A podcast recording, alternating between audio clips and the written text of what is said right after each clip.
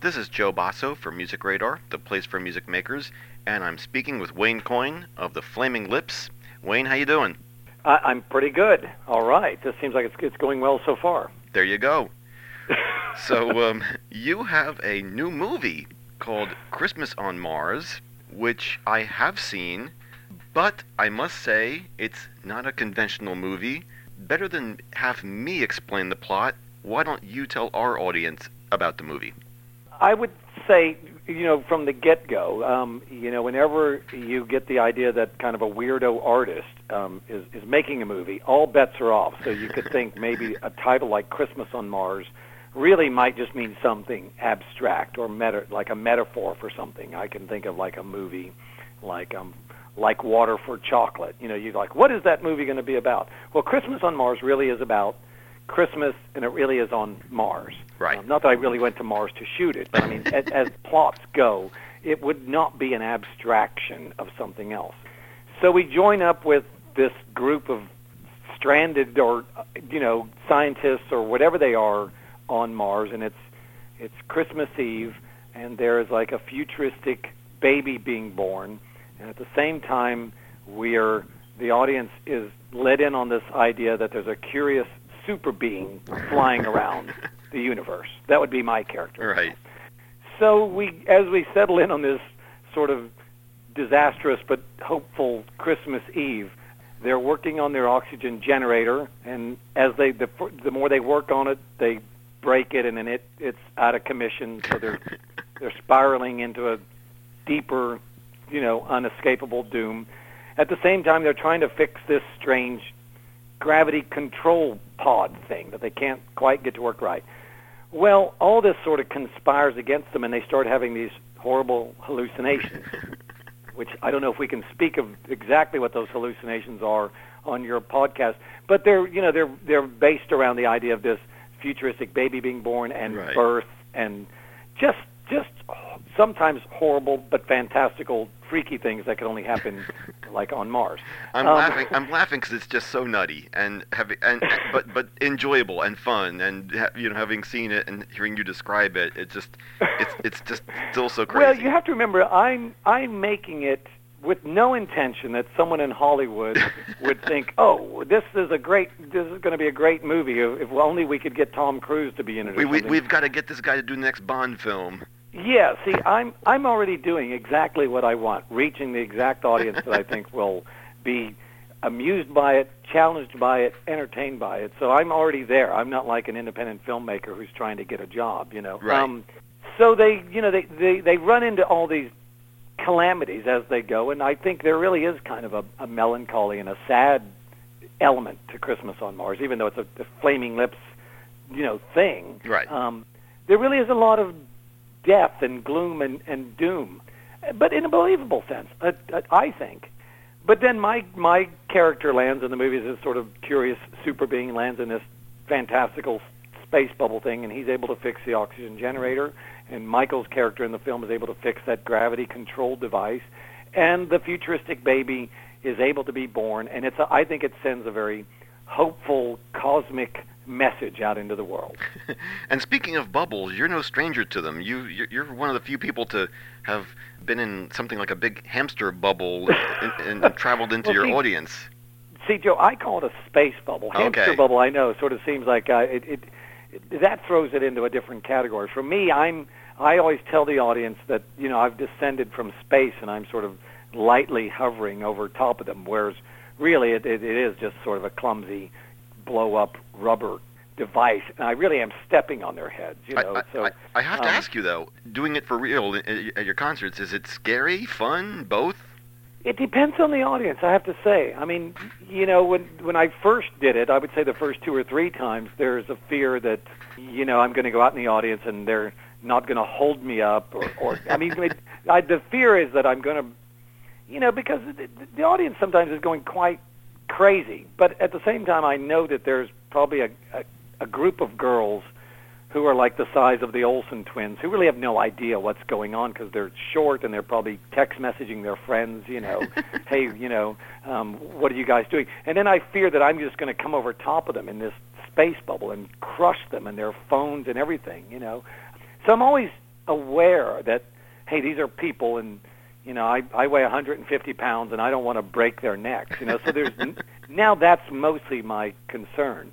And you know, I think people worry um, is there enough air in there and you know stuff like that. But I have to say, uh, only recently we were down in, in Mexico City where, I, for whatever the reason, there's a really young audience and they were just they have a lot of energy, and so I was thrown around in a way. You know, it's like they're they're so they were going so crazy. A lot of times I'm really sort of walking and controlling it with some sort of grace. But occasionally, like down in Mexico, it was it's kind of like a gang fight. Only I'm in a bubble and I'm losing, and they're they're not in a bubble and they're winning. Which uh, is everything you want a concert to be, though, isn't it? Exactly, it is.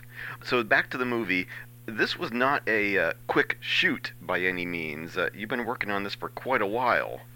I think it started out with the intention of not necessarily being quick, but not being seven years in the making. Right. We started to make it in 2001, at the very beginning of 2001. And I think with all intention of it taking, you know, two or three years, knowing that we were we were still recording another record, or even in 2001, we are getting ready to, to finish what would go on to be the Yoshimi Battles of the Pink Robots record, and then, you know, knowing that we were going to be you know, playing and promoting, and that's a that's a full time job in and of itself. Sure. And then I think as the years went by, even after that record came out, we kind of, you know, luckily we kind of became a, a sort of bigger rock group that yeah. was able to play more places around the world, and just that, that sort of kept growing. I think even to the point now. Um, where I think the, some people will know songs from Yoshimi Battles of Pink Robots and not even know who the Flaming Lips are. That's kind of how much it kind of rolled along without us. And then I think we would get back to Christmas on Mars you know, whenever we whenever we could, because always that's still making uh, promotional music videos and all that. There, I think there would be times when we would even be shooting a promotional music clip, and then the next day put on our Christmas on Mars, you know, suits, and then go into one of my sets that I made in my backyard over here. And then, you know, as it crept into the four and five year range, the um, the inevitable um, comparison to Axl Rose and Chinese democracy started to creep in, and and I, and I have to say though, I was always working as diligently as I could to um, to finish it. But I but I have to say it it was it's so much better than it would have been in the first two or three years if we finished it. The all the the evolution of even the way that you can edit on the you know, using your computer at your house and all the guys that were working with me became so much you know more uh just just more creative and more enthusiastic and they all you know they are all the guys I'm working with were making films and commercials and all that sort of stuff as we went along. So I feel as though in the in the process um even though this is my first movie I I feel like as though I've made 3 or 4 in the big process it took. So it's a much richer film because of all the time. The special edition of Christmas on Mars, the DVD, comes with a CD of the soundtrack for the film. Now, was this music that you were always envisioning for the film, or did you come up with it later?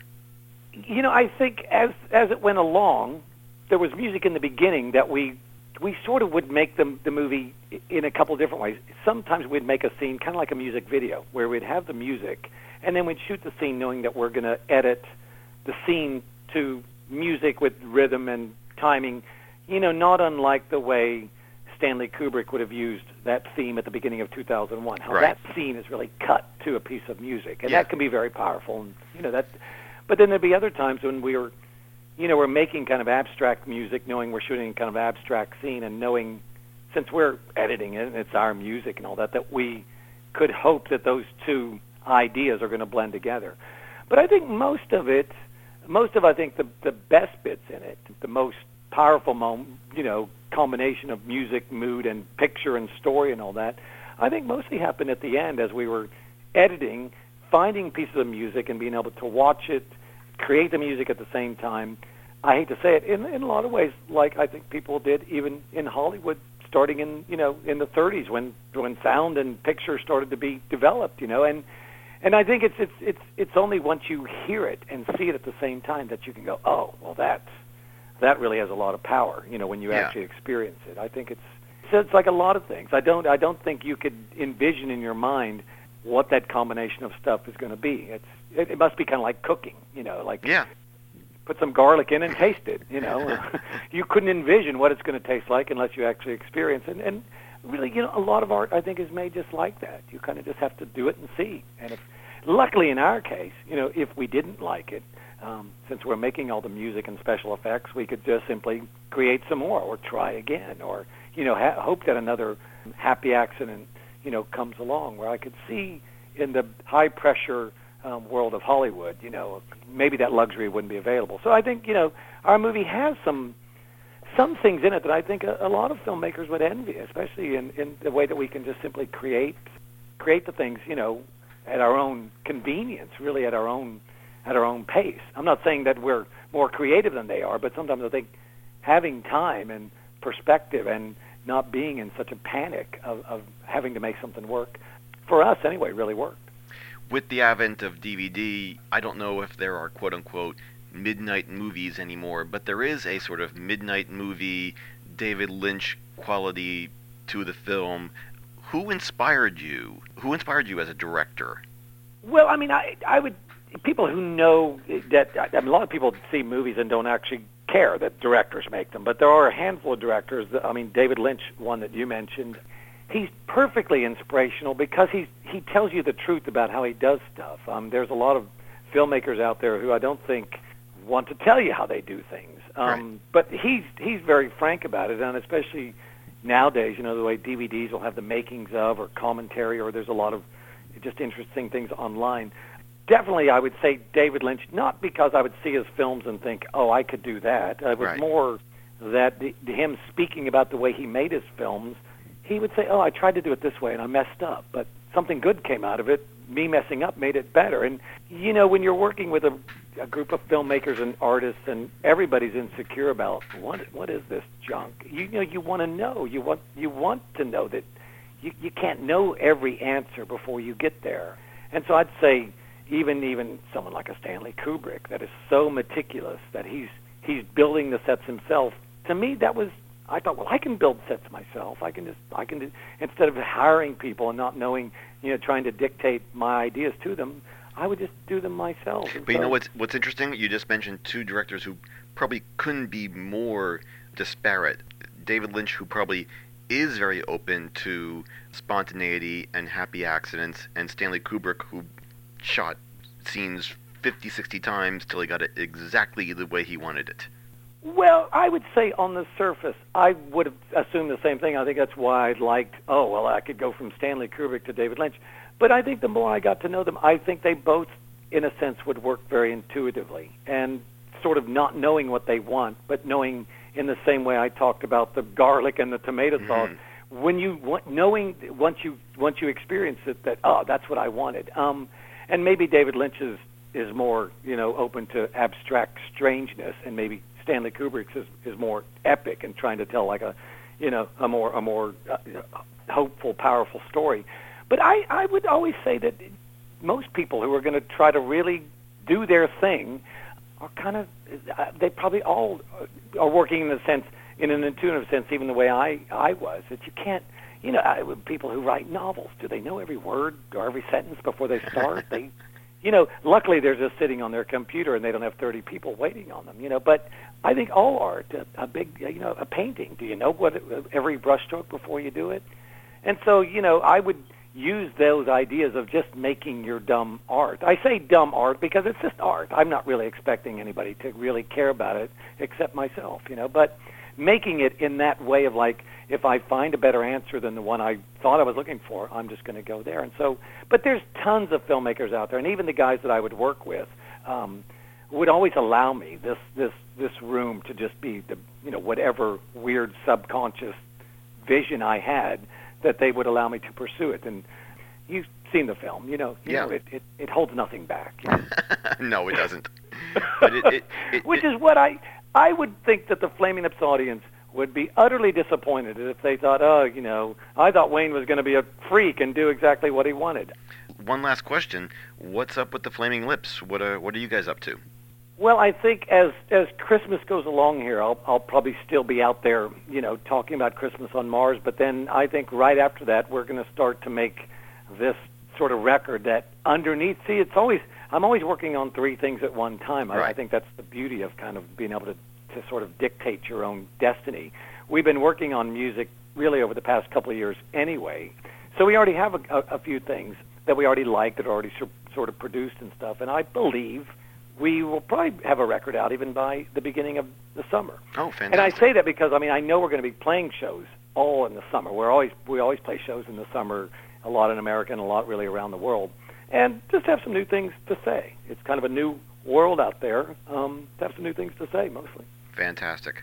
Well, thank you very much. This is Joe Bosso from Music Radar, the place for music makers, and I've been speaking with Wayne Coyne of the Flaming Lips. Wayne, thank you very much. Well, you did great. Thanks for having me. I, d- I did great. okay. All right, man. Hey, take care. yeah, that was a lot of fun. All right, well, thanks for having me. Okay. Bye bye now. All right, bye.